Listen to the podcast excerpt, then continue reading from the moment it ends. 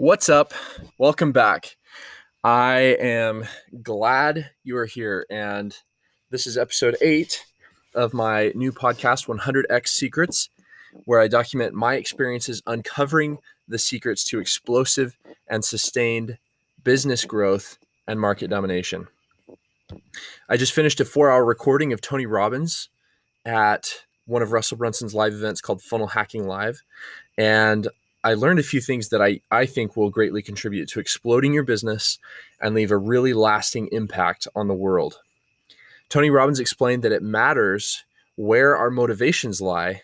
And then he explained how critical it is to be very clear about what we want to accomplish through our motivations, and that our success will largely depend on how specific we are on what we want to achieve. The way he explains this lines up fairly well with my belief in God. He said, If you are just motivated to help yourself, you will get answers to the questions you ask some of the time because God is interested in helping his creations, basically, eh, because God is interested in helping his creations. And since you are one of his creations, you merit guidance and help from him because helping you fulfills his purpose, which is to help his creations. That's essentially what he was saying as I understood it. He said, if you are motivated to help others, like your family or some of your friends, you will get more answers because now you are seeking ways to benefit more of God's creations. And so God is now able to, to further more of his purpose by getting you those answers so you can help more of his children. So now the answers come more easily.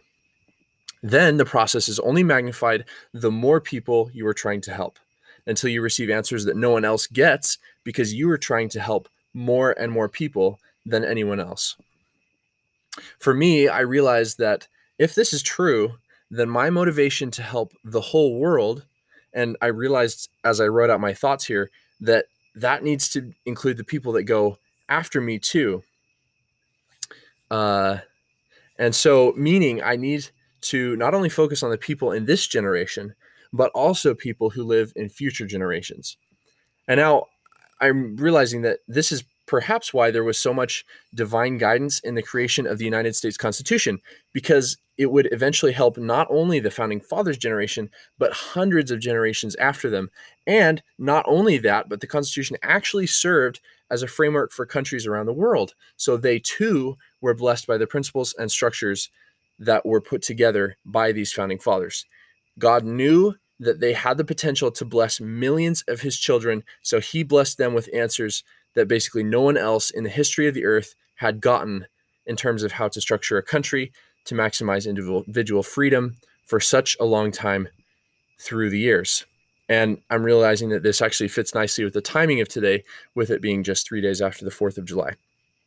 So, in a business sense, if this theory of attraction is true, that the more people you seek to help, then the easier it will be to receive revolutionary answers to really big problems, then we as entrepreneurs will have the most revolutionary ideas, the most dramatic breakthroughs when we focus on helping more people than anyone else is thinking about helping. If our goal is to improve the lives of every human being on planet Earth, not just this year or the next 50 years, but every living person over the next 100 or 500 years, even, then God only has that much more reason to help you find the answers you seek. Additionally, as a different way to look at this, Tony Robbins said that lame questions lead to lame answers. So if we ask lame questions like, How can I make the world better? we'll get a lame answer like, Do good. If we get more specific, we will get a more specific answer. For instance, if we ask, How can we eliminate drought from the world permanently? then perhaps you'll get an answer like you'll need to change the weather pattern so that there's always regular rainfall. An even more specific question that might yield a more specific answer might be what kind of physical instruments can we use to change the weather patterns enough to make sure that there is always rain when we need it? I have no idea what that answer might be. And I know that this is kind of a far fetched and maybe bizarre idea, but I think the principle is the same for any business.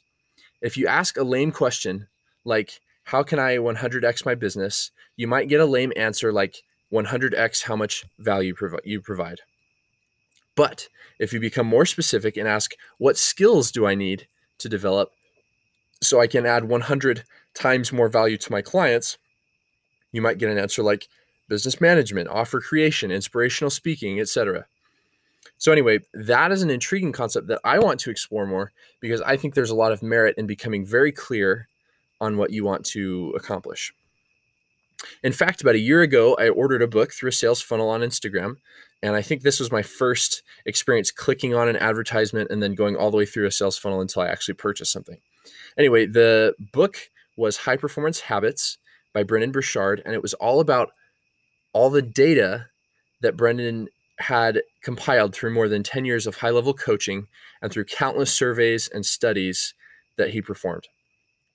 He was trying to figure out habits that were universal between high performers in every field you can imagine, from world class athletes to billionaires to US Navy SEALs and accomplished doctors and researchers, too, I think.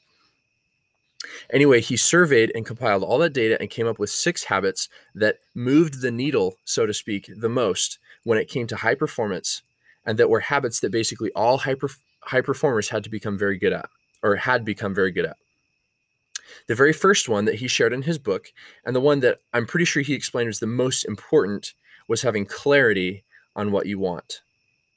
So it makes sense to me when I hear Tony Robbins teaching that we need to be very clear on what questions we are trying to have answered, because that lines up nicely with Brendon Burchard's findings from his research about how people's clarity on what they want greatly influences the success they experience.